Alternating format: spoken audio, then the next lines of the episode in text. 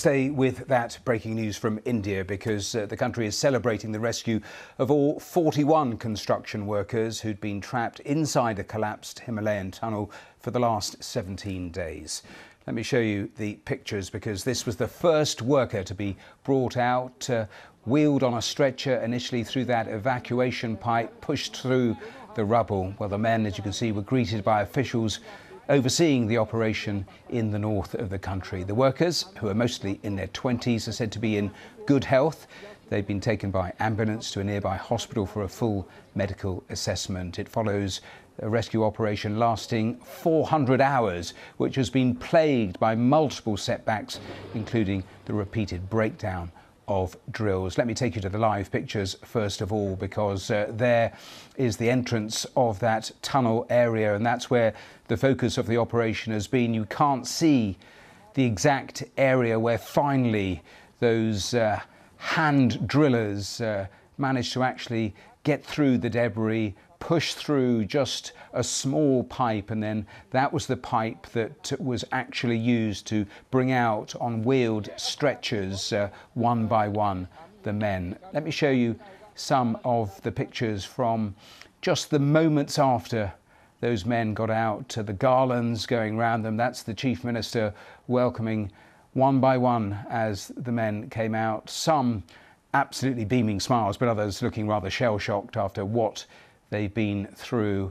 Uh, well, there's one of the huge smiles, but uh, it, it has been such a desperate rescue operation at times, with huge setbacks, and as the days stretched out for the families, it was absolutely agonizing. But of course, there was good news along the way, because they did manage to get uh, pipes down to the, the larger area where the men were holed up, and that meant they could pump oxygen down, they could get food down, they could get water down, even communications.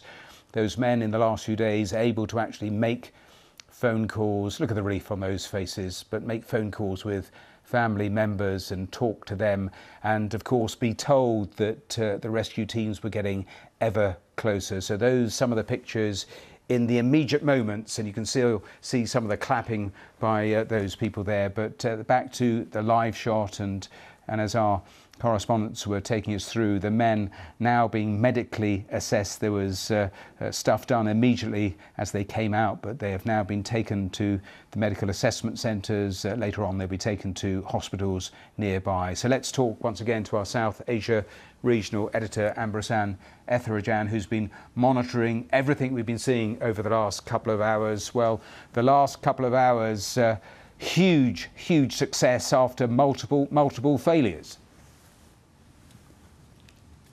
It's a great news for all those involved, for the workers, the relatives, the families, and the rescue teams, and for the whole country.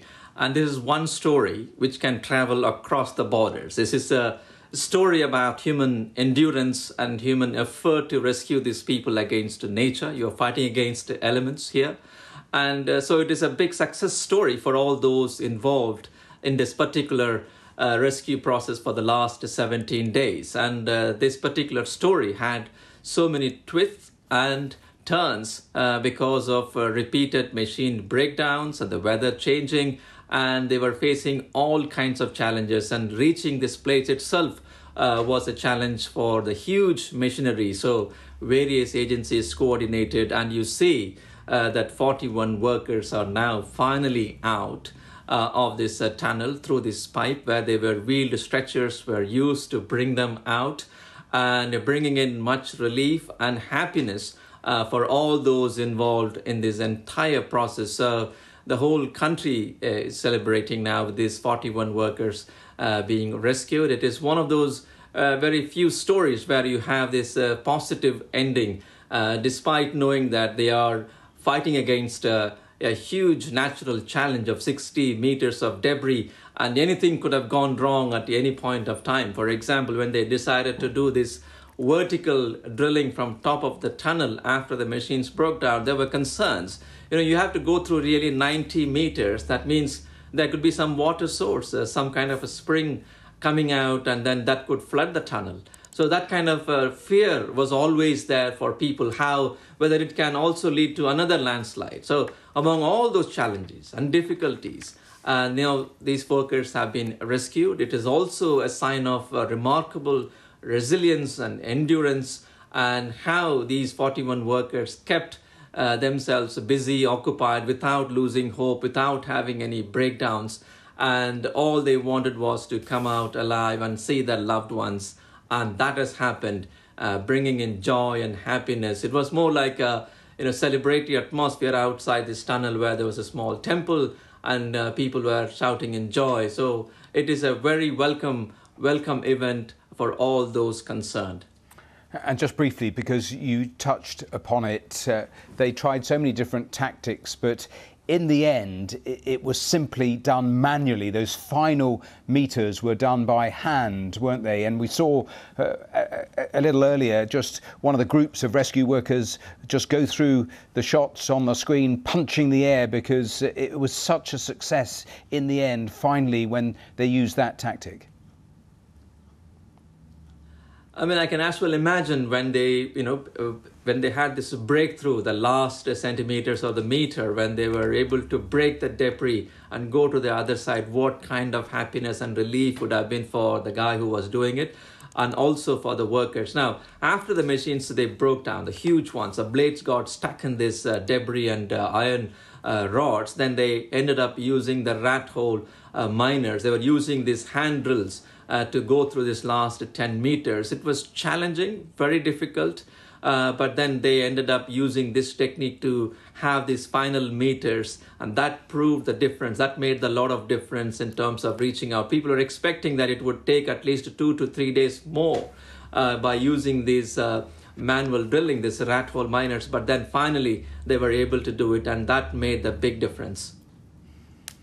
Ambrasan, uh, thanks once again. We'll talk again in the uh, coming minutes as we continue to stay with uh, the pictures, all of this in the aftermath of those forty-one actually getting out. It was quite quick in the end, one by one, once they had uh, established contact, once they'd got that tunnel in place, once they got these wheeled stretchers working one by one, they got them out pretty quickly uh, after seventeen days. And you can see the relief as they are just uh, going past all those officials and a group of rescue workers, but ultimately getting to the ambulances before being whisked away. Let's talk to Anjana Karumathil uh, as we continue to watch these pictures, who is Professor of Labour Practice at the Indian Institute of Management. She's an expert on the Indian labour market and its malpractices. Uh, thanks so much for being here with us. Uh, your headline thought, uh, I suppose, let's reflect on the joy, first of all, because this is uh, such a triumph uh, given all the adversity.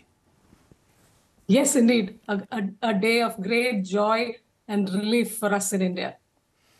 Now, tell me a little more about the industry we're talking about and its history and the sort of questions that you think will be raised now once we get through this phase of, of the relief and joy.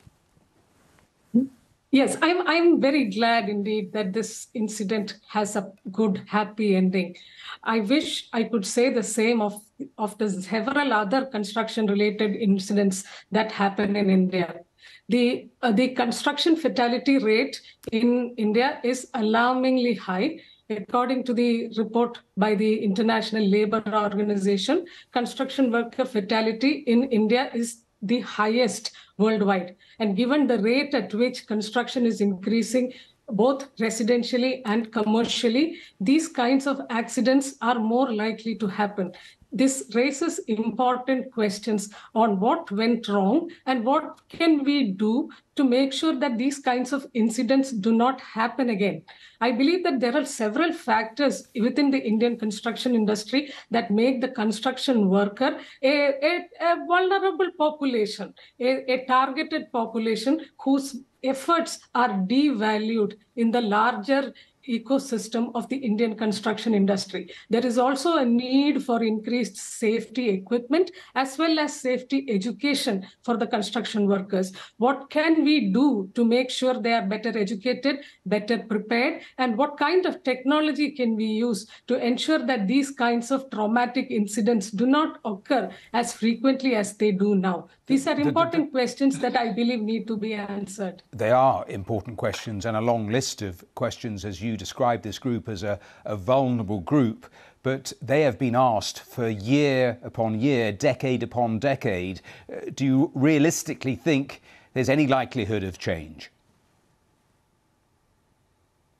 It is, it is uh, an interesting question. The, the, the, there are two sides to this issue. On the one hand, the government has put in place several regulations to help them to ensure that they achieve, get the minimum wage and to make sure that they have basic uh, social security-like protection. That said, on the other hand, there is a need for us to strengthen our implementation framework to make sure that these laws are being implemented in the way that they need to be. The fact that mo most of the construction worker population in India comprises of migrant laborers. The profile is typical of, the, of all, the, all the people that were just rescued in their late twenties, male and illiterate, people that are always on the go. For this kind of population, their association with an employer is transient, their association with a labor agency is transient, and they work primarily in the informal sector. So what that means is they do not necessarily have a written contract. They are day wage laborers. Because of that, they automatically become ineligible for many of the legal protections that our law gives them. And it is, it is because of all of these, these factors coming together. Add to that the illiteracy and the difficulty to make them understand what they need to know for their own safety and security. These factors come together to make sure that, uh, that they are a targeted population within the construction ecosystem. Is anything likely to change? Yes, it can change with the right kind of education and the right kind of implementation framework put in place by the government.